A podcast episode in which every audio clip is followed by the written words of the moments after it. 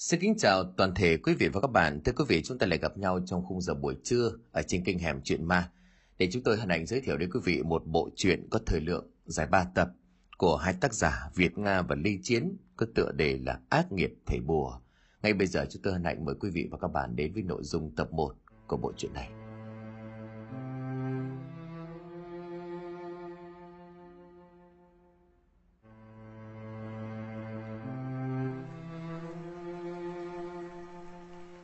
Một buổi tối mùa đông lạnh giá, ở bên ngoài trời mưa phùn giả dích ly thi, kèm theo những cơn gió thổi xe sắt, càng làm cho bầu trời thêm phần u ám và tĩnh mịch.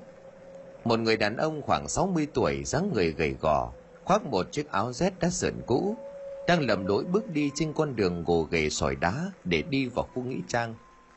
Nơi đây vốn đã ít người qua lại, huống chi giờ này đã là quá nửa khuya, lại gặp đêm mưa gió rét mướt thì càng thêm vắng vẻ tiêu điều lẫn trong tiếng mưa rơi, tiếng gió rít, là tiếng của những con ếch nhái và côn trùng kêu lên à ả uôm từng hồi, như một bản hòa tấu buồn thi lương.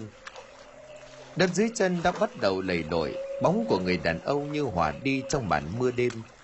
Tay của lão cầm một chiếc xẻng nhỏ và vai đeo túi vải nâu. Không biết trong đó được những gì mà lão cẩn thận lắm. Cơ kéo tấm vải mưa che cho cái túi khỏi ướt vào đến nghĩa địa lão cẩn thận cởi tấm áo mưa phủ lên chiếc túi thật kỹ lưỡng, rồi bắt đầu phóng mắt ra xung quanh. Vẫn biết giờ này khuya lắm rồi, hai bên lối đi chỉ thấy san sát những ngôi mộ mới cũ đủ kiểu, đủ kích cỡ nằm phơi mình dưới mưa. Không cảnh ma mị đến rợn người. Bình thường chả ai ra vào nghĩa địa tầm này, vậy thì người đàn ông ấy là ai? Lão ra đây làm gì? Có lẽ lão đã chờ đợi cơ hội này lâu lắm cho đến tận ngày hôm nay lão mới nghe được cái tin xôn xao là đứa cháu gái của bà Tám chết đuối ở dưới ao. Bà Tám là một người cùng làng, ông bà chỉ làm ruộng nên cuộc sống cũng không mấy dư giả. Tuy đã già nhưng họ phải nuôi hai đứa cháu gái của con vợ chồng thằng con trai đang làm ăn ở xa. Sáng hôm đó bà đang mải thái chuối cho lợn ở ngoài sân, đứa cháu gái 5 tuổi thư thẩn chơi một mình mãi cũng chán. Nó liền xin bà ra ngoài chơi với mấy đứa trẻ hàng xóm. Bà vui vẻ đồng ý và còn dặn nó chơi ở đâu thì chơi, nhưng mà đến gần trưa thì phải về ăn cơm. Con bé được bà cho đi chơi thì vui lắm, nó nhảy chân sáo ra ngoài không quên tuét miệng cười với bà một cái. Bà băm chuối cho lợn xong lại tranh thủ quét tước vườn tược rồi vào nấu cơm. Đợi mãi chẳng thấy con bé Linh về bà chạy đi tìm, nhưng bà đã đi tìm cả mấy nhà xung quanh. Gọi đều chẳng thấy nó đâu, Hỏi thì họ đều bảo con bé đã về rồi. Xót ruột quá bà lại lộn về nhà. Lúc này ông Tám chồng của bà cũng vừa đi bơm thuốc sâu ở ngoài ruộng về. Nhìn thấy bà đang ngã ngửa chạy như vậy thì mới hỏi. Bà đi đâu mà như ma đuổi thế hả? Thế cái Linh đâu? Tôi đang đi tìm nó đây. Con bé này nó đi chơi một lúc mà mà mất mất hút. Đến giờ cơ mà vẫn không thấy mò mặt về. Ông đi tìm nó về hộ tôi tí. Tôi tranh thủ ra nhà trẻ đón con bé Thu. Ông Tám nghe vậy cất cái bình thuốc sâu vội rửa chân tay rồi đi gọi cháu. Một lúc sau thì bà Tám cũng đi đón con bé Thu, em của cái Linh được 2 tuổi về. Thế ông Tám đang hớt hải nhờ người đi tìm cháu thì mặt của bà biến sắc. Đặt vội con bé Thu xuống đất bà hỏi, vẫn không thì nó hả ông? Trời chết rồi không biết con bé này nó đi đâu. Lúc này hàng xóm tuy nghe thấy hai ông bà đi tìm cháu thì cũng nhau ra hỏi. Mỗi người nói một câu mà ồn ào hẳn ra. Bà Hảo cũng có một đứa cháu đột cái Linh thì liền nói Ờ thì con bé nó chưa về hả? Lúc nó sang nhà tôi chơi với con bé thì tôi có cho nó mấy cái kẹo. Nó không có ăn mà bảo là đem về chia cho em ăn cùng mà. Con con bé này nó ngoan thì không biết. Một bà khác thì lại nói với giọng hốt hoảng.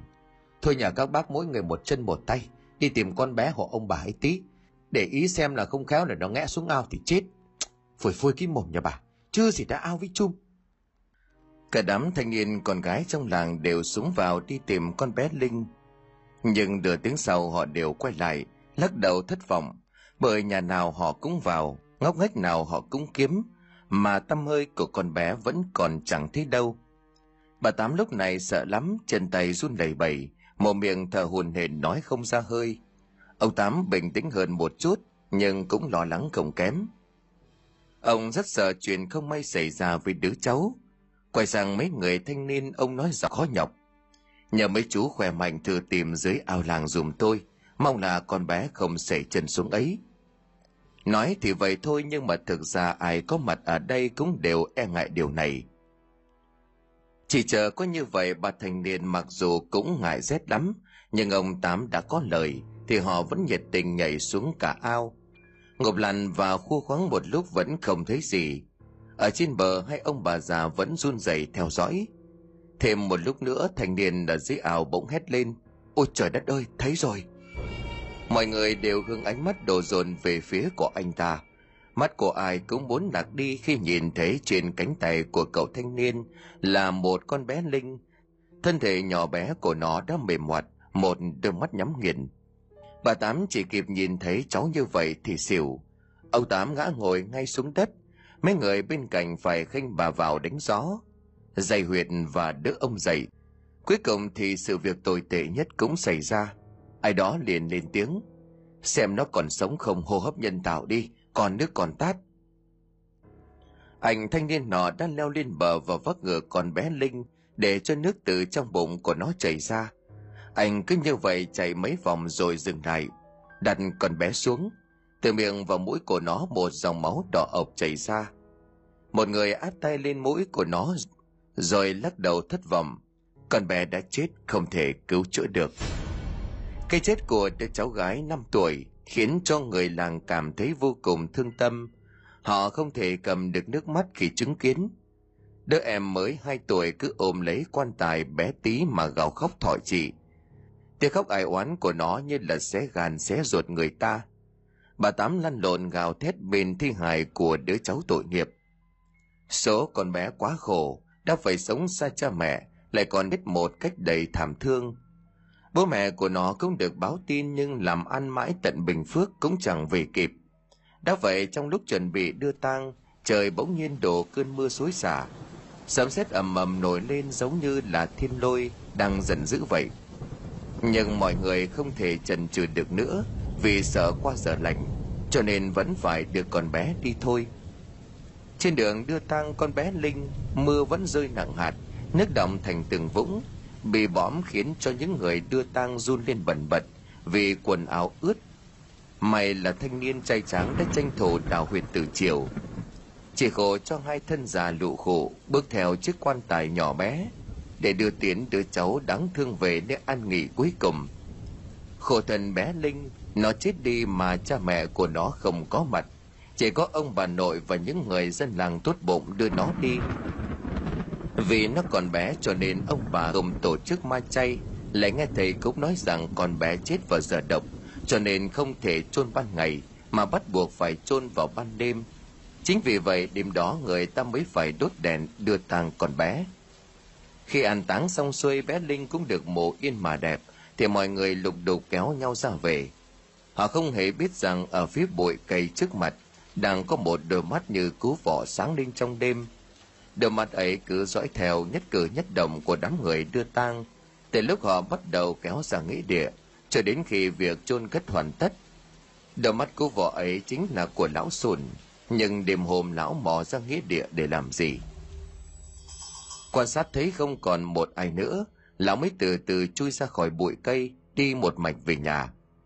Nửa tiếng sau lại thấy lão mò mẫm đi ra, trên tay là một chiếc sàng và cây túi đeo trên người rồi tiến về phía ngôi mộ. Lão rút cái sàng thả túi vải đặt sang ngôi mộ bên cạnh và bắt đầu lúi húi đào. Lão cắm đầu cắm cổ đào khỏe lắm. Đất đường hất sang hai bên. Mưa dường như có vẻ đã nặng hạt và gió cũng rít lên đầy giận dữ. Đất đã bị nước mưa biến thành bùn dính chặt vào lưỡi sàng. Nhưng may là mộ mới đắp cho nên chỉ tầm 20 phút sau tiếng sàng đã nghe cộc một cái lão mừng rú lên vì lão biết đã đụng đến nắp hòm. Nhanh hèn nhảy xuống và thọc mũi sàng vào nắp hòm cậy mạnh. Những chiếc đình đóng quan tài bị sức mạnh của lão nhổ bật lên răng rắc. Trong khoảnh khắc nắp quan tài được bung ra, lão sùn bật đèn pin xoay xuống dưới. Hình ảnh của con bé linh với mớ quần áo mới được thầy lúc nhập quan vẫn còn tươi. Nhìn nó cứ như thể đang ngủ chỉ khi lão kéo tấm vải phủ xuống thì mới lộ ra khuôn mặt bụng beo, tái mét và bụng nước, do bị ngầm lầu ở dưới ao. Lại nói về lão sồn, lão chính là một thầy bùa trong làng truyền chấn trạch trừ tà và đi cúng thuê cho những người có nhu cầu. Lão không có gia đình, chỉ ở một mình trong ngôi nhà nhỏ lụp xộp phía cuối làng cạnh bìa rừng. Người làng ít giao tiếp với lão, vì lúc nào lão cũng giữ một vẻ mặt khó gần và bí ẩn kiểu gì đó đặc biệt lão có một đôi mắt sâu hoắm như cú vỏ. Mỗi khi nhìn xoáy vào người đối diện, đôi mắt ấy đem lại cho người ta một cảm giác bất an. Cho nên không mấy ai dám lại gần gũi. Sở dĩ lão phải đào trộm mộ của con bé lên như thế này, vì nó hội đủ những điều kiện mà lão đang cần. Đang ngắm nhìn con bé và chuẩn bị thực hiện công đoạn tiếp theo, thì đột nhiên một chàng sấm đi đùng nổi lên. Một tia sét chói lòa rạch ngang bầu trời làm cho lão thắng giật mình, nhưng lại chấn nghĩ lại. Tia chớp lóe lên soi rõ gương mặt sắc chết chờ lão bằng hoàng kinh hãi vì cảm giác như đứa bé vừa mở mắt ra nhìn, rồi nhắm lại ngay. Hình ảnh quỷ dị ấy khiến cho lão thất kinh trong giây lát, nhưng nghĩ mình nhìn gà hóa cuốc, cho nên lão gạt ngay cái mớ suy nghĩ hoang mang vừa lóe lên ở trong đầu. Lão tự chấn an và lại tiếp tục bắt tay vào công việc của mình lão bắt buộc làm việc này trong đêm để tránh người làng phát hiện. Lại gặp cảnh mưa gió. Tuy có hơi vất vả nhưng lại thuận tiện cho bản thân rất nhiều. Đêm nay bằng mọi giá lão phải khai quật phần mộ của đứa bé lên để tiếp thu linh hồn. Đầu tiên là lão mở cái túi vải, lấy ra một cái nọ sành rồi đứng ở phần đầu của đứa bé, thuận theo chiều gió, rồi xoay người từ trái qua phải và đi quanh ngôi mộ bao vòng miệng niệm chú ngữ. Yểu yểu minh minh đáng đáng du hồn, thiên địa đồng xanh, tắc tán thành khí, tắc tụ hình, thu nhập pháp bình, thần binh thần hỏa cấp cấp như luật lệnh. Niệm xong, lão đặt lá bùa thu hồn phù vào trong bình và đốt.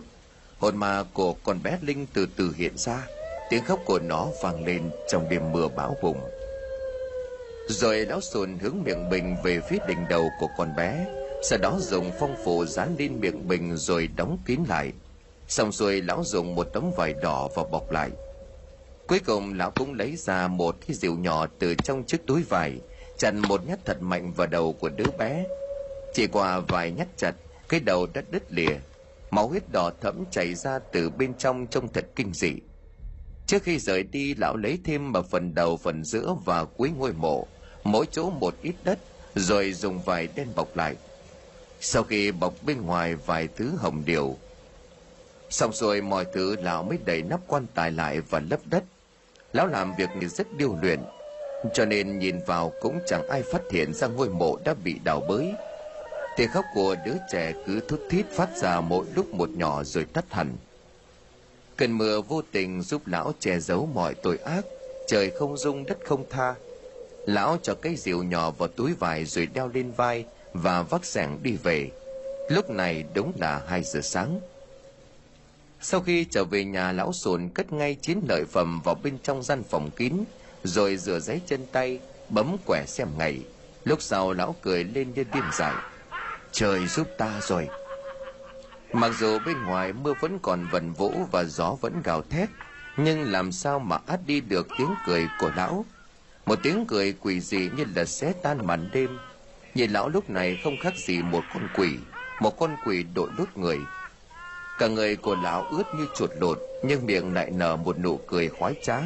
Bởi cái thứ mà lão đang sở hữu trong tay, giờ đây chỉ còn có thời gian dành toàn bộ tâm sức của mình vào công việc sắp tới, đó là luyện bùa. Thứ bùa mạnh kinh thiên động địa, thứ bùa vạn năng cho ai sở hữu nó, đó chính là quỷ linh nhi lão sẽ luyện ra thứ bùa danh bất thư truyền này, và sớm muộn lão cũng trở nên giàu có. Lão thở dài khoan khoái, vừa làm xong nhiệm vụ khó khăn nhất, mà cái túi vải đặt cái đầu lâu lên bàn, lão gật gù mãn nguyện. Quay ra ngoài đóng cổng đằng sau cái đầu lâu của bé linh bỗng nhiên mở trừng mắt, rồi trong phút chốc đôi mắt ấy nhắm lại như cũ.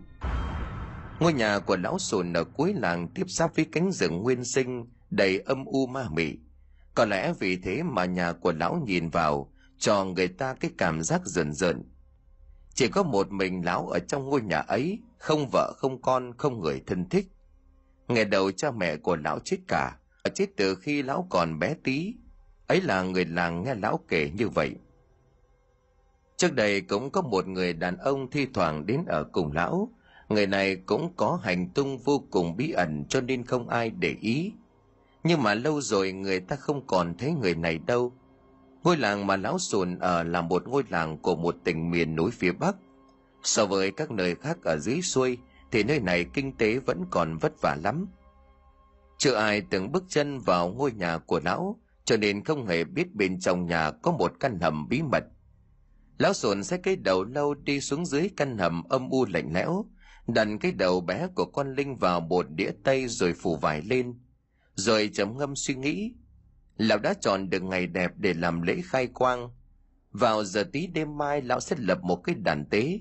Tế phẩm này gồm có các thứ mà tiểu quỷ ưa thích, theo con số lẻ là ba hoặc năm món. Ngày sau, đúng giờ tí canh ba, lão sồn bắt tay vào tế luyện quỷ linh nhi. Lão đặt đầu lâu vào một cái khay để trên một cái bàn gỗ nhỏ. Ngoài ra còn có một ly nước lã, một cái nến bật bên trái pháp đàn pháp đàn này lão đã đặt ẩn dưới bàn thờ lớn. Xong xuôi mọi thứ lão bắt đầu đọc một bài văn tế nhằm bẩm báo cho các chư thần thổ địa, hộ pháp tại gia đạo được biết, để họ cho phép vong linh được ra vào. Rồi lão mở hũ thâu hồn của đứa bé, thân hình con bé linh từ từ hiện ra. Nhìn thấy lão, nó muốn bỏ chạy. Nhưng vừa chạy đến cửa đã bị lão đưa cánh tay đánh văng trở lại linh hồn yếu ớt của đứa bé làm sao mà địch nổi lão thầy tà ác nhường kia? Cho dù nó có chạy được thì cũng bị trần pháp của lão vây kín trong kết giới. Muốn bỏ chạy sao? Không dễ vậy đâu. Mày hãy ở đây ngoan ngoãn làm tiểu quỷ cho ta. Nếu mày tránh bệnh ta đánh cho mày hồn phi phách tán, vạn kiếp không được siêu sinh. Gã cười lên khùng khục tiếng khóc của đứa trẻ vang lên tuyệt vọng.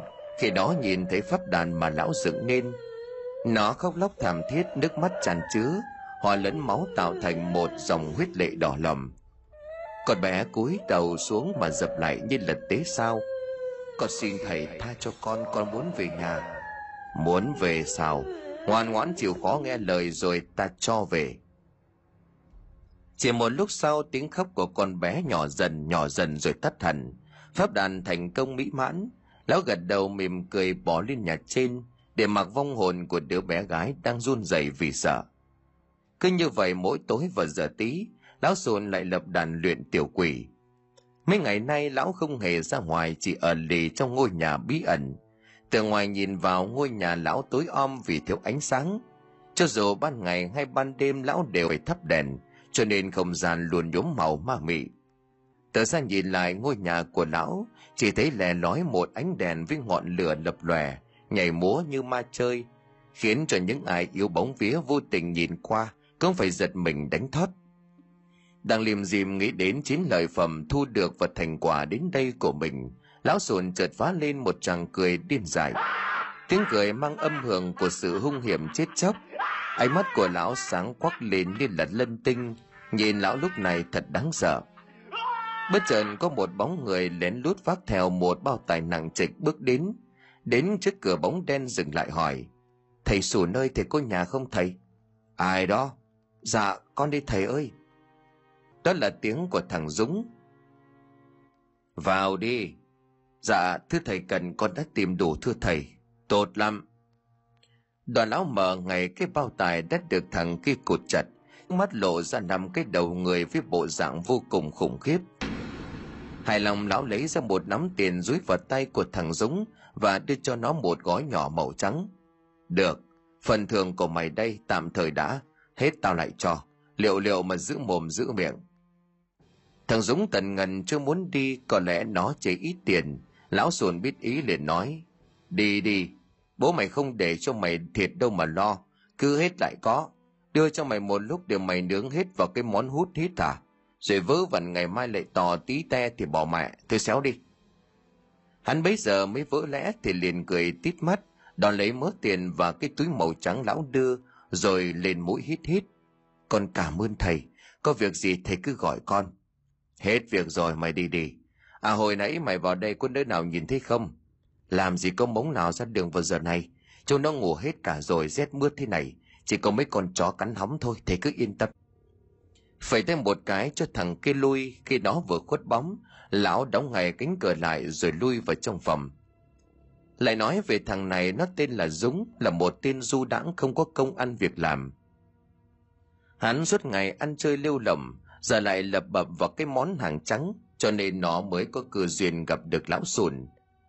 Trước đây thằng này chuyên môn ăn cắp vật, nó thường xuyên đạo chức cho nên ngón nghề mở khóa vạn năng. Đã nhiều nhà trong vùng bị thằng này thăm viếng mà không biết những món đồ của họ cứ không cánh mà bay, toàn đi vào lúc vắng. Thằng này có một biệt tài là khi đã ăn trộm xong, nó lại khóa cửa lại như cũ. Thành ra có nhà phải mấy ngày sau mới biết mình bị trộm đồ hay là tiền bạc. Của đáng tội ở quê khi đó nhà nào cũng làng nhàng như nhau, mấy ai khá giả đâu. Có tiền họ toàn giấu vào bồ lúa hay là trên xà nhà. Thằng dũng nắm được vì 10 vụ nó ăn trộm thì cả 10 lần lượt đều giấu của với cùng một phương thức y như nhau. Quần ăn bén mùi ăn mãi, nó chẳng cần làm gì nhưng lại có dùng dình tiền tiêu, cho nên người làng sinh nghi, vì nhà nào nhà nấy cũng bị mất trộm như vậy. Không bắt được quả tang cho nên họ tức lắm. Nhà ông tỉnh kia vừa mấy hôm qua mất mẹ năm món tiền bán lợn để trên xà nhà. Ông đã khéo léo cuộn chặt mớ tiền rồi nhét vào trong cái ống rui mè vậy mà thằng trộm mất dạy nào nó thó sạch mới lạ. Hay là nó là ma xó bà tỉnh thấy bị mất tiền thì lăn đùng ngã ngửa ra khóc lóc bồ lu bồ loa, ai mà chẳng sót. Cả năm mới nuôi được một lứa lợn cơ mà. Trời đất ơi, khổ cái thân tôi. Cả năm cày cuốc đúc vào con lợn. Nó tầm đúng lúc bán được thì nó khoáng sạch thế này có khổ không hà giới? Ông tỉnh cay lắm, kiểu gì ông cũng phải bàn với mấy ông trong làng dình bắt được tên trộm to gan này. Bà tình khóc than rên rỉ, thằng dũng nghe thấy hết. Nó đắc ý bụng bảo dạ ngu thì chết, có của không biết giữ thì mất thôi. Nhưng nó không hề biết là một cái bẫy đã được răng ra. Nhưng đúng là người tính không bằng trời tính. Thằng dũng luôn cho mình thông minh, tài giỏi, và cả lũ làng đều ngu ngốc. Nhưng nó lại không thể hiểu thấu được câu sinh nghề tử nghiệp những kẻ không làm mà đòi có ăn thì chỉ có mà giúp vào hầm cầu nhà người ta. Chẳng hiểu sao từ hôm người làng răng bẫy thì thằng dũng lại không ra tay chôm chìa của nhà ai. Mọi người nghĩ rằng thằng trộm kia đã đánh hơi được ý đồ của họ. Nhưng mà họ không phải chờ đợi lâu. Chỉ ít ngày sau tin lan truyền về làng, thằng dũng bị bắt quả tang khi đang ăn cắp chiếc xe máy người ta dừng trước cửa hàng ngoài thị xã thằng này đúng là to gan, hay nhìn thấy cái xe máy cẩu cạnh mà hắn ta nảy lòng tham. Đang ban ngày ban mặt đông người, hắn lợi dụng nhộm nhòm liền trổ tài mở khóa. Đang chuẩn bị leo lên xe phóng đi, thì nó liền nghe thấy những tiếng chi hô. Thế là đám đông liền ào cả ra, nó không chạy kịp thoát thân mà nhanh chóng túm gọn. Công an nhanh chóng giải hắn về đồn, ngày đầu bằng nghiệp vụ họ cũng bắt hắn phải khai bây giờ chắc bị đòn đau quá không chịu được. Nó khai hết ra những vụ trộm đạo trước kia để mong được nhẹ tội. Vậy là người làng mới biết, thì ra bấy lâu nay những món tiền và những thứ họ bị mất đều do một tay của thằng này mà ra. Thằng dũng bị phạt tù mấy năm trời, nhưng khi hết thời hạn hắn cũng được tha về và lại lê lết về làng. Ai nhìn thấy hắn cũng bằng một ánh mắt dè chừng hình viên đạn hắn bước đôi chân về căn nhà cũ tồi tàn của mình nghĩ bụng. Kiểu này thì chết đói thôi, đến cháo cũng chẳng có mà ăn ngày đào chức đã bị bắt bài rồi. Hắn thở dài để ngao ngán, đang chưa biết phải làm gì ra tiền để nuôi bản thân, vốn dĩ đã biếng nhác từ xưa, thì lão sùn tìm đến. Mới đầu thằng dũng cũng chẳng ưa gì lão này, vì lão cứ thần thần bí bí kiểu gì. Ma không ra ma, người không ra người vậy thì lão đến tìm hắn làm đếch gì chứ? Nhưng tạm gạt đi mớ suy nghĩ hỗn độn trong người. Hắn chợt để ý đến cái túi ni lông mà lão đang cầm ở trên tay. Là một đĩa xôi gà. Đang trong cơn đói đúng là đã đi ăn mày lại gặp xôi gấc. Hắn thèm nhỏ dãi mắt nhìn chăm chăm vào cái túi. Miệng nuốt nước bọt ở ngực. Cử chỉ như là thể không qua mặt được lão thầy cúng này. Mà cái túi ra nhìn đĩa xôi vẫn còn nóng hổi bên trên là gần chục miếng thịt gà luộc vàng ruộm đẩy về phía thằng dũng lão nói ăn đi chắc mày đang đói phải không ăn đi rồi nói chuyện Thằng này chẳng khách khí gì mà vớ phải lấy đĩa xôi gà ăn lấy ăn để, ăn như một thằng chết đói. Nó tống vội mấy miếng rõ to vào mồm, rồi nhồm nhòm nhai thịt gà tí nghẹn. Loáng cái chưa đầy 5 phút sau, chỉ còn trơ lại một cái đĩa không và mấy màu xương gà chưa chọi.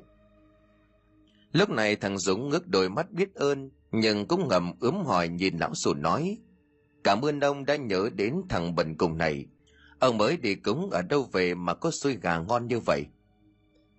Nở nụ cười nửa miệng lão sùn nhếch mép.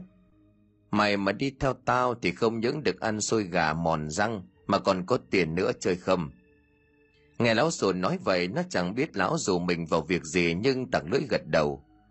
Đời thằng này đến ăn trộm còn dám làm thì còn cóc khô gì nữa mà sợ. Hòa chăng chỉ có người đào mộ được tôi chưa làm thôi. Vỗ vai của thằng Dũng đánh đét một cái lão sùi nói nhỏ. Tại đấy, ta đang muốn nhờ mày cái việc đấy. Mày có dám làm không? Trước đây ta thấy mày còn nghiện cả cái món cơm đen cơ mà. Giờ còn dùng hay là cay rồi? Mà bây giờ ai còn dùng cơm đen chuyển sang hàng trắng cả rồi mà. Thầy lão nhắc đến cái món khoái khẩu thằng Dũng mắt sáng như sao, vồ lấy tay của lão. Lão nói thật chứ, lão muốn tôi đào mộ, nhưng ở đâu? Lão lấy thứ gì trong ấy? Đào mộ cổ. Khéo chẳng đến lượt lão đâu, tỉnh lại đi lão già, sắp xuống lỗ rồi còn hàm hố. Nhưng hắn chợt ngừng ngay lại và im bặt khi lão sùn đã ghé vào tai của nó thì thầm. Lão nói đến đâu khuôn mặt của Dũng tái đi đến đó.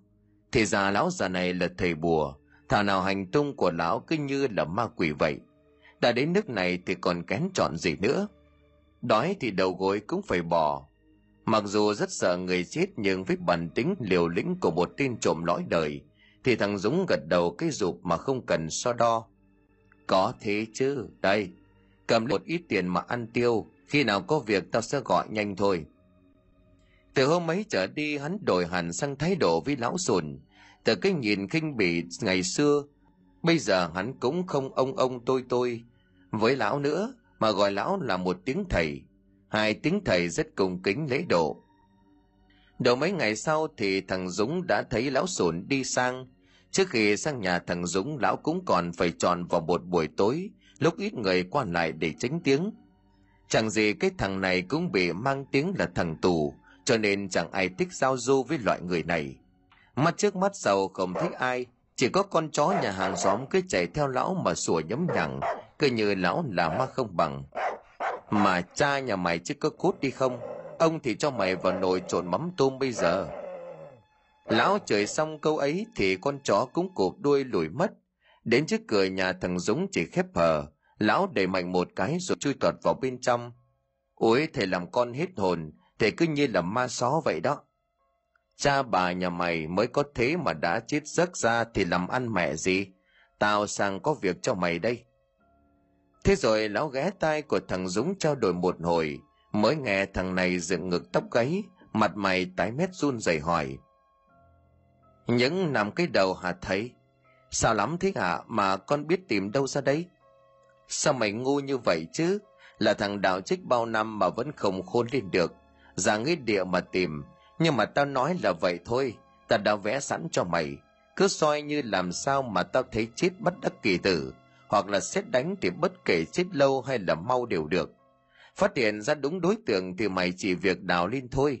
Việc sau đó là của tao. Lợi nhuận chia đôi tha hồ tiền tiêu không hết, thịt chén ngập răng.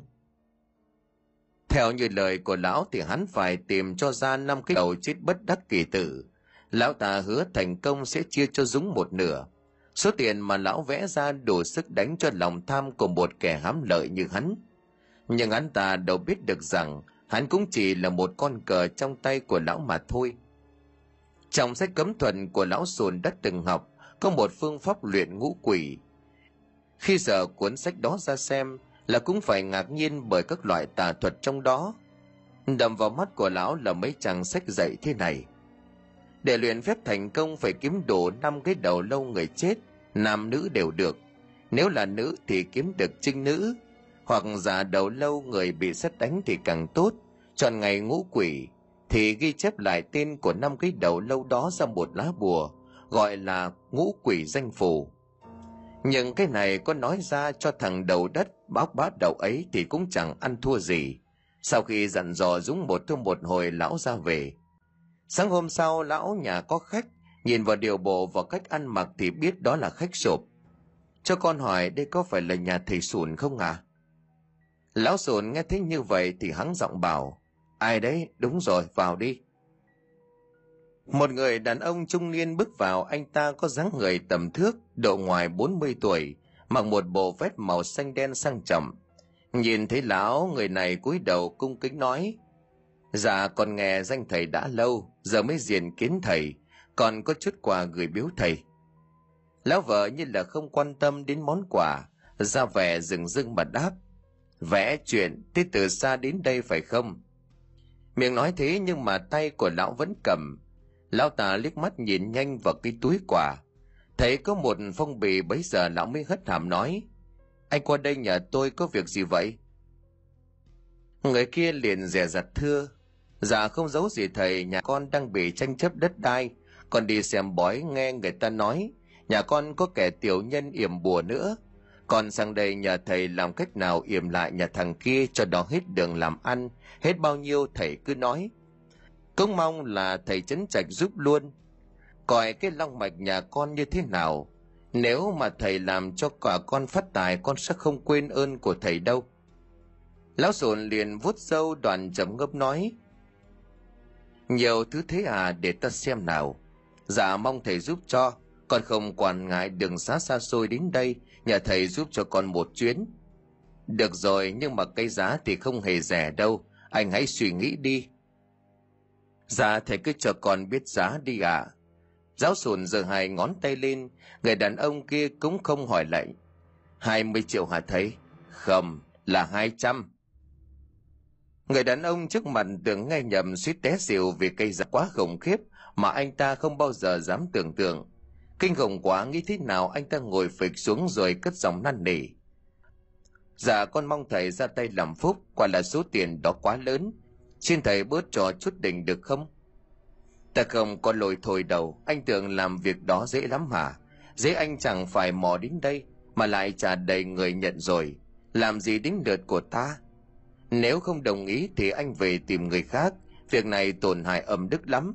Vi phạm đến phần âm, không khéo ta lại bị vặn cổ chết như chơi. Chứ ngồi đó mà phán. Kẻ đàn ông thấy lão không bớt một xu thì định về. Không phải anh ta không muốn làm mà cái số tiền này quá lớn. Anh không thể tự quyết được. Phải về bàn với vợ xem thế nào đã. Dậm chào thầy đứng lên, lão sồn lúc này lại sợ sống mất con mồi liền nói một câu khiến cho anh phải cựng lại. Thôi, nể tình của anh đã lặn lội đường xa đến đây. Thì ta bớt cho anh gọi là làm phước. Bây giờ ta lấy đúng một trăm triệu cho việc này. Đồng ý thì đọc sinh thần bắt tử của người anh muốn yểm ra đây. Cả của anh nữa, nhớ là phải ngày âm đấy nhá. Dạ thưa thầy, người con muốn yểm là nguyễn văn ba. Ngày sinh của nó là 20 tháng 8 năm 1976 con của anh nói luôn đi. Dạ thầy, con là hoàng văn minh, sinh ngày 14 tháng 7 năm 1978 rồi lão lật mở cuốn sách tử vi ra xem, bấm độn một lúc rồi lão liền lắc đầu mà nói, không ổn rồi. Anh mạo phạm người ta là do tranh chấp. Người ta mời thầy về yểm, ta đoán không nhầm thì nhà anh có người đang mang thai. Người này đã yểm vào con dâu của anh một bào thai quỷ. Việc này nếu không cẩn thận sẽ có người vong mạng dạ đúng rồi thầy. Là con dâu của con nó đang mang thai. Con dâu của anh mang thai nhưng mà không phải là thai bình thường, mà cô ta đang mang trong mình một bào thai quỷ. Nếu anh không phá bỏ nó đi thì tai họa ngập đầu. Ta không nói giỡn đâu. Tin hay không thì tùy anh. Nói thật, nghe ta, anh về bàn kỹ với gia đình xem. Nếu phá bỏ cái thai thì cô con dâu còn có thể giữ được tính mạng. Nếu không thì chết cả mẹ lẫn con mà cái thai kia còn lôi cả thằng bố nó đi luôn ấy dễ trùng tàng lắm đã biết chưa Nghe thầy nói như vậy thì anh ta sợ đến mức tóc muốn dừng hết cả lên, chân tay nổi ra gà mồm miệng lắp bắp. Dạ con trăm ngàn lần kính mong thầy cứu giúp, chứ không thì nhà con chết mất. Thôi thì coi như nhà con có phước mới gặp được thầy, thầy giúp con với hả? Được rồi, vậy anh có mang theo tóc hay thứ gì của người anh muốn yểm hay không? Mắt của anh ta sáng lên, Chả là trước khi đi anh ta có dò hỏi một số người cho nên cũng biết sơ sơ về những thứ cần cho việc chấn điểm. Dạ có, còn quang theo, là cái này à? Nói rồi ông Minh lấy từ trong túi ra một cái áo cũ đưa cho thầy sùn. Lão đón lấy cái áo rồi gật đầu nói. Chuyện kia anh suy nghĩ cho kỹ, để lâu cả nhà anh bị cái thai quỷ kia làm cho vong mạng đấy. Ông Minh không nói gì chỉ cúi đầu gật nhẹ, mồ hôi túa ra mặc dù trời đang lạnh. Anh về đi, khi nào luyện xong tôi sẽ gọi cho anh, mà anh nhớ cách nào lấy được cái bào thai trong người con dâu của anh mang lên đây cho tôi, để tôi yểm luôn một thể. Chết, đúng là oan gia mà. Ông Minh gật đầu rồi xin phép lão thầy ra về, lòng vẫn còn chưa hết lo lắng. Tuy gặp được lão sùn và lão đã nhận lời giúp, song khi nghĩ đến đứa con dâu đang mang thai, và cái bào thai mà nó đang mang trong người lại không phải là một thai nhi bình thường. Lại nghĩ đến lời cảnh báo của lão thầy bùa mà ông cực kỳ hoang mang và sợ hãi. Ông biết đó chính là giết người từ trong trứng, nhưng nếu không tìm cách loại bỏ thức nghiệt trùng đó đi, thì nhà ông sẽ chết hết. Ông đã từng nghe nhiều gia đình bị trùng tăng liên táng mà những cái chết không được báo trước, cứ xảy ra một cách bất ngờ thì ông sợ hãi. Chỉ còn biết làm theo cách mà lão sồn bày ra thì mới mong qua được cái đại nạn này. Không ngờ kẻ yểm bùa nhà ông lại kinh khủng và hiểm ác như vậy. Nhưng ông sẽ không để cho mày nghiễm nhiên hại ông được đâu. Mày hãy chờ đấy, thằng chó chết kia. Ông Minh lầm bầm ở trong miệng. Quả đúng như vậy, sau khi ông Minh ra về thì lão sồn đã gọi âm binh lên và bắt chúng đi điều tra về thân thế của kẻ đã hại nhà ông. Toàn lão gật gù khi nghĩ đến cái bào thai mà con dâu của ông Minh đang mang, nó rất hợp với ý đồ và kế hoạch của lão. Lúc này lão mới cẩn thận đóng kín cửa và xuống tầng hầm, trái với lệ thường bàn thờ người ta hay thờ gia tiên hoặc thần Phật, nhưng lão lại thờ một bức tượng lạ ba đầu sáu tay, mặt mũi đỏ au dữ tợn, nhìn rất là cổ quái. Lão liền lấy ra hai con hình nhân bằng rơm, một con lớn một con bé rồi lấy chỉ đỏ tiết lại. Hình nhân lớn lão dùng để thâu hồn, còn hình nhân nhỏ dùng để thâu phách. Lại nói đến đông Minh sau mấy ngày suy tính, để mong cho mọi việc chu toàn, thì ông bắt đầu ngấm ngầm tính toán. Ông không chần chừ được nữa, chậm ngày nào nguy hiểm ngày ấy. Ông gọi vợ vào rồi nói hết sự tình cho bà nghe. Bà Thảo mới đầu nghe chồng nói thì dãy nảy lên không đồng ý. Bà cho rằng việc đó hoàn toàn thất đức và sợ phải gánh nghiệp lại mang tội với con. Nhưng ông mình là một người làm ăn lại vô cùng mê tín cho nên ông đã quyết dằn mặt. Ông nói, bà không nghe cũng được, chứ giờ nếu để yên thằng bà nó sẽ yểm bùa chết cả nhà của mình, mà tôi thì chưa muốn lên bàn thờ ngắm gà khỏa thân, hay là bà thích ngồi lên đó ăn nhang ăn chuối rồi đợi đến khi Diêm Vương đính mạng từng người mới biết sợ. Bà chưa thích quan tài chưa đổ lệ phải không? Tôi, tại tôi sợ, thế cứ có thất đức thế nào đấy ông? Thất đức? Nó mới chỉ là một cái bào thai mà bọn trẻ nó phá thai đầy ra đó. Để cho nó đẻ ra không khéo cả cái nhà này chẳng còn ai sống sót mà ngồi đi nói chuyện được đâu. Bà khôn hồn thì cấm được hé răng việc này với ai, để yên cho tôi định liệu. Rồi mà kể cho bà đang tái mặt đứng đó, ông bỏ đi một mạch. Ông mình tìm đến cái nhà của em trai tin Huy, rồi nói một kế hoạch với anh này. Huy là một người tâm cơ lại hay nhận được sự giúp đỡ tiền bạc của anh, cho nên mặc dù hơi sợ nhưng vẫn ủng hộ anh trai. Anh ta càng điên tiết hơn khi biết được bà chính là nguồn cơn gây ra mọi chuyện. Gật gù Huy quay sang bảo anh, anh cứ tính toán cẩn thận đi, khi nào hành sự thì bảo em. Vậy là một kế hoạch tàn độc đã được bày ra, chỉ tội cho Hân cô không hề biết được rằng một tai họa sắp sáng xuống đầu của mình. Người làng trống ngạc nhiên lắm khi mà thấy dạo này ông Minh toàn dục vợ đi mua đồ tầm bổ cho con dâu. Chả là họ nghe thế ông bảo với bà Thảo đi cắt thuốc bắc để cho Hân dưỡng thai. Ai cũng tấm tắc khen Hân được gia đình chồng quan tâm chăm sóc.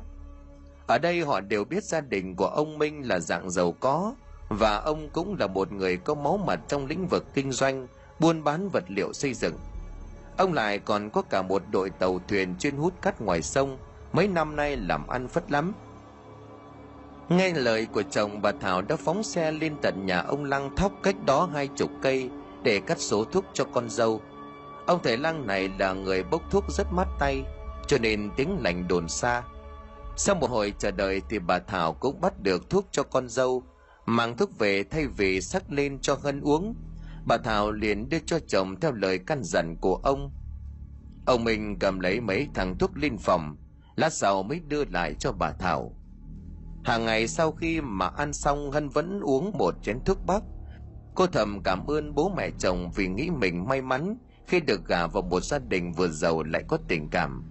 Nhưng mà niềm vui của cô không được bao lâu thì nỗi lo sợ lại đến.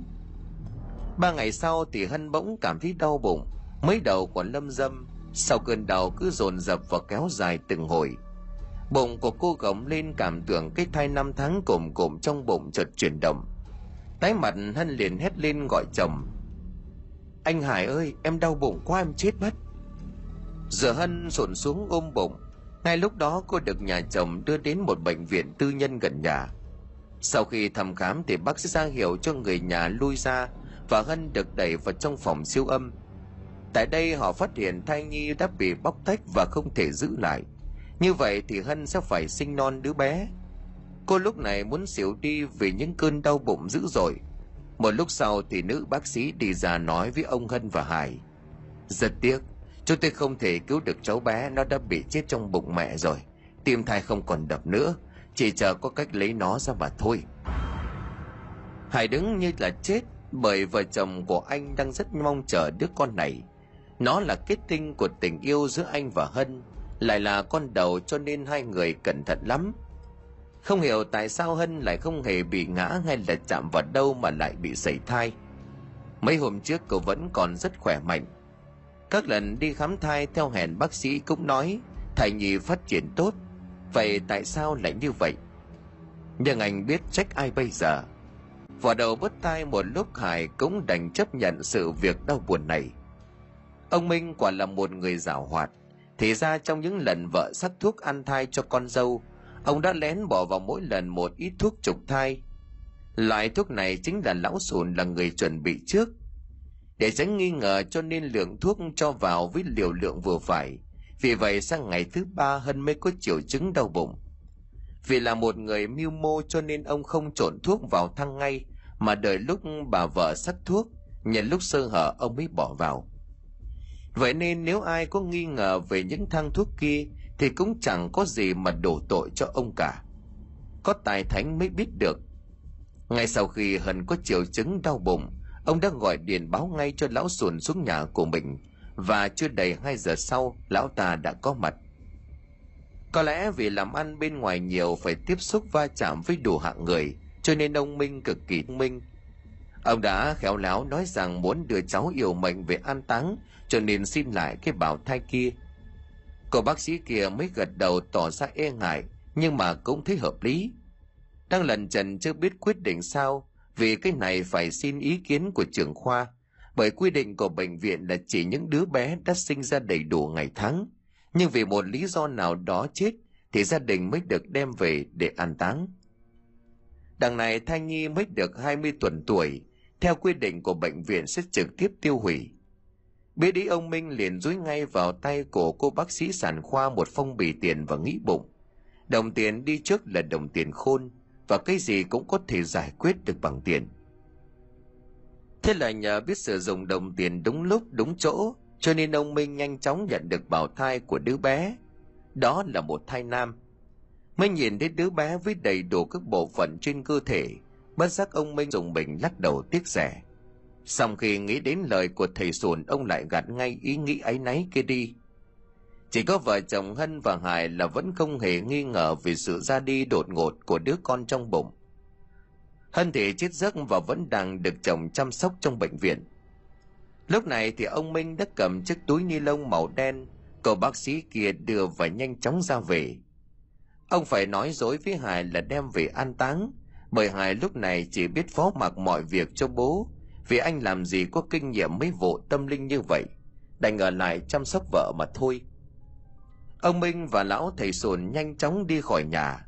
Thứ hôm ấy nhằm đúng ngày mùng tám âm lịch là bắt đầu khởi sự. Đợi đêm đến, lão bảo ông minh lựa chọn một nơi trống trải ít người qua lại và lập một đàn tràng nhỏ với đầy đủ hương án, rồi để tất cả đồ cúng lên đó. Miệng lầm bầm lão bắt đầu khai ấn miệng niệm thỉnh tổ tiếp đó tay trái của lão đưa lên bắt kim cang, tay phải bắt ấm kiếm thừa lên hình nhân và dán hai lớp bùa có chữ binh mã ấn lệnh. Rồi tiếp tục dùng ba cây hương thư tiếp, miệng liệm chú ngữ. Quỷ cốc quỷ cốc, tiên sư, tổ sư đáo hạ, thần binh thời thỉnh lệnh, lục đinh, lục giáp hộ đàn tiền. Ngũ quỷ hộ thần phù, tốc đạo tốc nhiếp tâm hồn thất phách. Nguyễn văn ba tức hành lên xuất chớ chế nải chế thời thần binh hỏa, cấp cấp như luật lệnh. Đoàn lão quay sang nhìn ông minh mà nói, được rồi đấy, phần này coi như đã xong. Ông minh liền đưa cho lão ta một cái bọc màu đen, bên trong là cái bào thai đang hiện ra bốc mùi thùm thùm ngai ngái. Xác của đứa bé bên trong vẫn đang cò quắp, cộng với cái dây rốn thòng lầm. Lão sồn đón lấy cái túi mở ra rồi ngó vào bên trong đoàn lão tươi ngày nét mặt gật gù tỏ vẻ hài lòng. Được rồi, yên tâm đi. Ông gặp tôi là coi như gặp được quý nhân rồi. Chờ một chút nữa thì nhà ông không những tán ra bại sản, mà còn mất người nữa.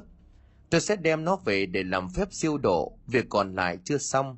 Nhớ đến đúng ngày rằm tháng 7 ông phải đưa tôi ra mộ người ông cần niệm. Nhớ đấy, không là hỏng hết việc. Ngay đêm đó, lão nặng nặc đòi bắt xe về ngay. Viện cớ là có gia chủ cần gấp và sáng mai lão phải đi chấn trạch cho người ta, vì mai đẹp ngày, lại đã được bấm giờ cả, không thể ở thêm. Vợ chồng của ông minh rất ngại vì để lão phải đêm hôm lặn lội như vậy. Nhưng lão rồi đã nói thì biết làm sao, đành phải thuê hẳn một chiếc xe riêng để đưa vị thầy pháp đáng kính về. Vì giờ này làm gì còn xe nữa mà bắt. Phải nói ông minh và lão sồn này đúng là một trời sinh một cặp vì cả hai đều mưu mô nham hiểm như nhau. Có khác thì ông minh thì mù tịt về chuyện tâm linh chấn điểm, nhưng về lãnh sự này thì lão sồn là một con ma, vì vậy lão mới được gọi là thầy. Sau khi đem cái bào thai từ bệnh viện về, thay vì về nhà ông minh, hai người lại ra thẳng ngay nghĩa địa và bàn nhau, đào ngay một ngôi mộ già rồi cắm nhang lên bên dưới ngôi mộ, lão sùn còn vứt xuống đó một cái túi màu đen đã được dán kín cẩn thận. Thứ gì bên trong thì chỉ có lão biết mà thôi. Vậy mà đã qua mặt được vợ con của ông minh, khi nào họ ra viếng mộ thì cũng thấy một ngôi mộ ở đó. Ai hơi đâu mà quật lên để coi đúng sai. Sau khi được ông minh thuê xe thì lão sùn về đến nhà đúng một giờ sáng. Sở dĩ lão không muốn ở lại ngày mai vì sợ vợ của ông minh tò mò mà phát hiện ra cái thai kia. Bởi lão không quản trong tủ lạnh cho nên nó sẽ bốc mùi nhanh chóng. Như vậy thì lộ hết. Vào đến nhà thì việc đầu tiên cần làm là lão mang ngay cái bọc thai nhi còn đỏ hòn, rửa sạch những vết máu trên người thai nhi bằng một thứ rượu đặc biệt. Xong xuôi thì lão đem thứ ấy cho vào một cái nồi đất to, bỏ thêm một vài vị thuốc bắc rồi cho vào hầm lão muốn có một bát canh thai nhi để ăn. Hồi trước lão đã từng được ông thầy người tàu truyền cho một phương thức chế biến ra loại canh này. Nghe đâu đây là một thứ canh danh bất thư truyền mà từ hy thánh hậu xưa kia vẫn dùng để dưỡng nhan và tăng cường tuổi thọ. Đàn ông ăn thức canh này vào thì có tác dụng tráng dương và trẻ lâu, có thể làm cho người khỏe mạnh, bệnh tật bách xâm. Lão phải hầm nó liên tục trong 8 giờ đồng hồ trong lúc đợi món cành thành nhì hoàn tất, ông ta kéo ngăn tủ gỗ ra. Bên trong là nhung nhúc những con chuột đỏ hòn đang bỏ lồm ngồm. Thì ra đây là chỗ lão dùng để nuôi chúng. Thỏ tay vào tóm lấy con chuột bao tử bỏ vào trong đĩa. Lão đưa đôi mắt sáng lên như là lân tinh, ngắm nghía một cách thèm thuồng. Đây không phải là thứ chuột bình thường mà lão đã nuôi chúng bằng loại nước chiết xuất từ nhân sâm lão cho chuột mẹ ăn nhân sâm đến đứa thứ ba thì thu hoạch chuột con. Khi mà chuột con nở ra, lão lại cho chúng uống nước nhân sâm này. Tương truyền, đó là một ngón khoái khẩu của võ tắc thiên. Người đàn bà đã làm khuynh đảo trung hoa mít thập kỷ. Nhìn những con chuột đỏ lòm ngọ nguậy trên chiếc đĩa mà phát tởm nhưng chả vì lẽ thường, lão nhìn những con chuột bao tử với một đôi mắt thèm muốn, thò lưỡi ra vào liếm mép lão từ từ lấy ra một bát nước mắm đã có đầy đủ tỏi ớt, rồi ngồi vào bàn ăn. Lão gắp từng con chuột mới sinh đang oằn người vì bị kẹp giữa hai chiếc đũa. Miệng của chúng kêu lên chín chít. Những chiếc răng bé xíu nhe ra đưa ra một đường rất ngọt vào bát nước mắm, rồi lão hoàn thải bỏ từng con vào trong mồm nhấm nháp và gật gù hưởng thụ. Thi thoảng lại nhấp một ngụm rượu thuốc đánh ực một cái, ra chiều khoái chí đưa đôi đũa lên quệt ngang miệng rồi nốc cạn chén rượu. Lão hài lòng khả một tiếng rồi đẩy cái nắp bình rượu lại. Trong bình còn có những thứ gì tròn tròn đang nổi lập lờ. Nhìn kỹ thì đó chính là những con mắt. Những con mắt người. Có khoảng hơn chục con mắt như vậy đang được ngâm trong bình rượu của lão già độc ác lập dị kia. Cuối cùng sắp đến ngày 15 tháng 7, ngày Tết của ma quỷ, ngày của cửa môn quan sẽ mở ra cho những hồn ma chúng quỷ trở về dương gian thăm lại quê nhà và người thân. Nhớ lời dặn cách đó hai ngày ông Minh đã gọi điện cho lão sùn, tỏ ý muốn đón lão về giúp. Nghe lão nói đã chuẩn bị mọi thứ xong xuôi, ông đích thần lái xe đi đón lão thầy bùa.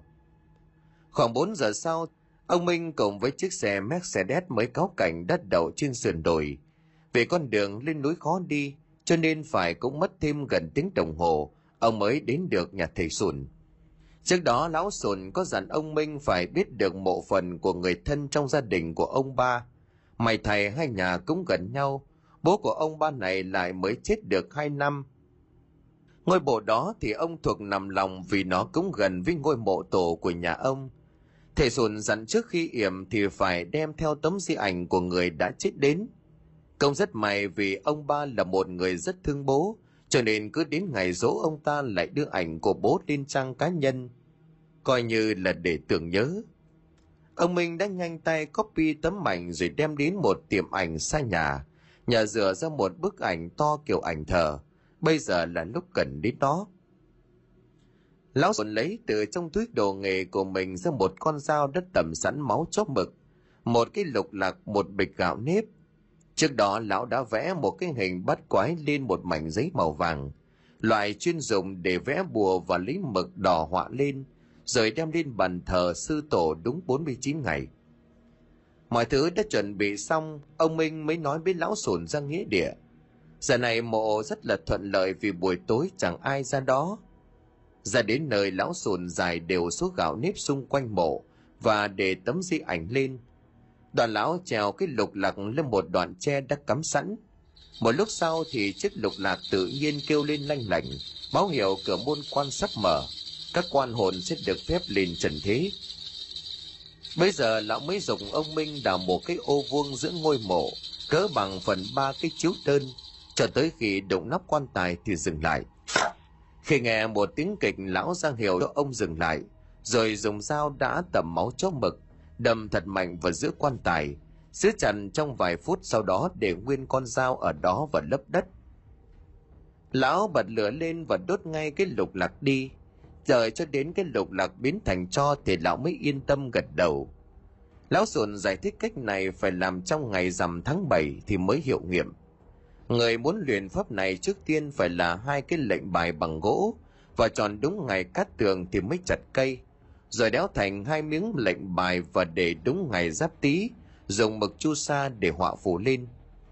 Tự dưng nghĩ thế nào ông minh lại có vẻ băn khoăn nói với thầy, liệu có ác quá không thầy? Phạm thích người âm thế này có ổn hay không? Anh điên sao? Đã leo lên lưng cọp rồi mà còn sợ. Tôi còn không sợ thì anh sợ gì? Nếu có phải xuống địa ngục tôi không xuống thì ai xuống anh khỏi phải lo.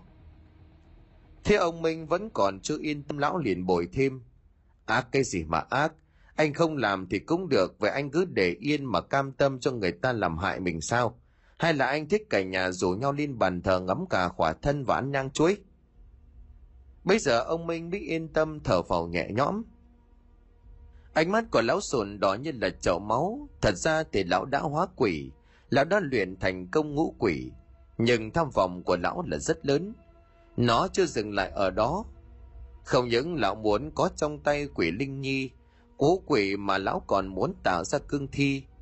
Lão muốn mình là một thầy bùa mạnh nhất thiên hạ. Ai nhìn thì lão cũng phải e rè kiêng nể. và tiền lão phải có thật nhiều. Lão phải trở nên cực kỳ giàu có, như vậy thì lão mới cam tâm.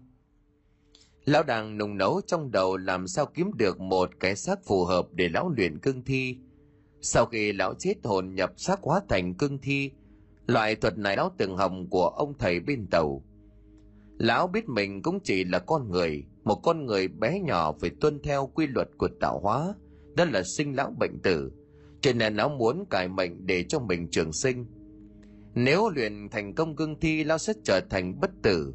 Lúc đó lão sẽ vượt qua luân hồi, ngoài vòng cai quản của Diêm Vương và không ai làm được gì lão ta cả.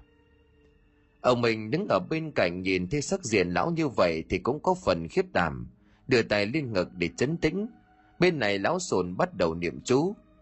Dường mình trì tinh thần, uy tàng nhân chính nhiếp, âm muội hoàn ẩn nhân hình, linh phù nhất đạo, xá trạch vô tích, cảm hữu vi nghịch, thiên binh thượng hành, cấp cấp như luật lệnh, sắc. Lão sồn quát to chữ sắc bởi khi sống, mình căm ghét một ai đó mà khi họ chết đi, bản thân của người sống vẫn chưa hạ giận, thì sẽ dùng cách này đánh tan hồn phách đối phương. Một linh hồn khi bị đánh tan sẽ không thể nào đầu thai, không được siêu sinh mà tiêu tan theo mây khói. Cách này là cách cực kỳ nguy hiểm cho nên lão sùn lấy giá khá cao. Trong mỗi cơ thể con người có tổng cộng ba hồn bảy vía.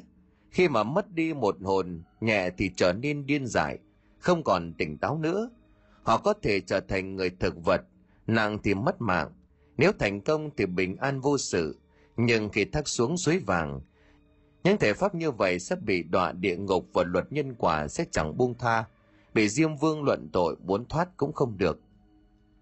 Chính vì vậy, thể pháp chân chính không ai làm việc này vì nó trái với luân thường và làm việc trời không dung đất không tha. Nhưng lão sồn lại khác, lão đã đi vào con đường tà đạo, bản thân lại độc ác mà quá nhiều thủ đoạn, có thể bất chấp tất cả để đạt được mục đích. Lão ỷ mình có quỷ linh nhi và ngũ quỷ, sau này lại luyện thành công cương thi thì lão sắp bất tử, còn gì sợ Diêm Vương nữa. Vậy là với mục đích vì tiền mà lão đã giúp ông Minh đánh tan hồn phách của bố của ông ba, chỉ vì những tranh chấp làm ăn và ông Minh đã đi xem bói, thì biết được ông ba kia đang yểm bùa hại mình. Không biết thực chất việc đó có thật hay không, chỉ thấy dạo này công việc làm ăn của ông có phần ngưng trệ, vì ông ta vội tin ngay vào lời của lão thầy tướng số. Cuối cùng nhờ người trong giới làm ăn mách nước, ông ta đã tìm được lão thầy sùn này. Càng gần lão sùn ông càng thấy kinh sợ về thế giới tâm linh, gây sợ thứ bùa ngài mà lão thầy đã sử dụng. Đúng như lời của lão nói, giờ đây ông đang ngồi trên lưng cọp, không muốn xuống cũng không được, đành phải đi tiếp thôi. Hy vọng là quỷ thần không tìm đến đông, mà họa đâu có những thầy đứng ra lãnh, thôi thì cứ tạm tin là như vậy. Lại nói thằng Dũng sau một thời gian theo chân của lão sồn nó cũng vỡ ra được nhiều điều. Phía bản tính là một thằng du côn trộm cắp có nghề. Nay trở thành đệ tử ruột của lão thầy tà, thì cái phần con đã thực sự chấn áp phần người trong nó. Thằng này sẵn sàng làm mọi việc miễn là có tiền. Giờ đây nó đã được thỏa mãn bởi lão sùn là người đáp ứng được yêu cầu tiền bạc của nó. Nó không còn phải chịu những cơn đói thuốc như ngày xưa, cho nên lại càng tận tâm tận lực phục vụ lão thầy tà máu lạnh. Thằng Dũng dành mà quỷ quyệt nhưng mà so với lão sùn nó chẳng thấm vào đâu. Nhìn vào màn ăn thịt chuột sống và uống rượu ngầm với mắt và mật của người. Mà ngay lần đầu tiên nhìn thấy nó cũng không nhịn được mà ói mửa. Nhưng thôi mặc kệ thằng già, lão muốn ăn gì mặc lão, miễn cứ cho tôi tiền là được. Một hôm như thường lệ lão Dũng sau khi phê pha ma túy lại mò lên thị xã ăn chơi đẳng điếm. Nó cứ có cái tật là khi hít ma túy vào thì phải có cái món vitamin đàn bà. Giúp đầu vào trong một nhà nghỉ ôm một em gái ngành chán chê. Sao hắn mới dối cho em này một ít tiền rồi cho về. Còn nó còn làm một giấc cho đến tận tối với mở mắt ra, giờ tay xem đồng hồ thì đắp 7 giờ tối nó lẩm bẩm. Mẹ nó chứ, Công nhận động vào mấy con đàn bà này ngủ sướng thật, quên bố nó cả giờ giấc.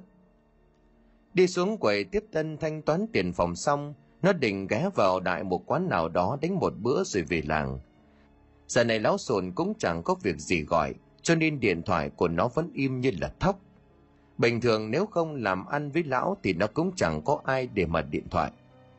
Nhưng đập vào mắt của nó là một cô gái tầm 17-18 tuổi, đang xách một cây túi du lịch ngo ngó nghiêng nghiêng, cứ như là đang tìm kiếm ai đó. Với con mắt của nhà nghề nó biết ngay là đã gặp được một con bò lạc, vì vẻ mặt non tơ và có phần lo lắng của cô bé kia.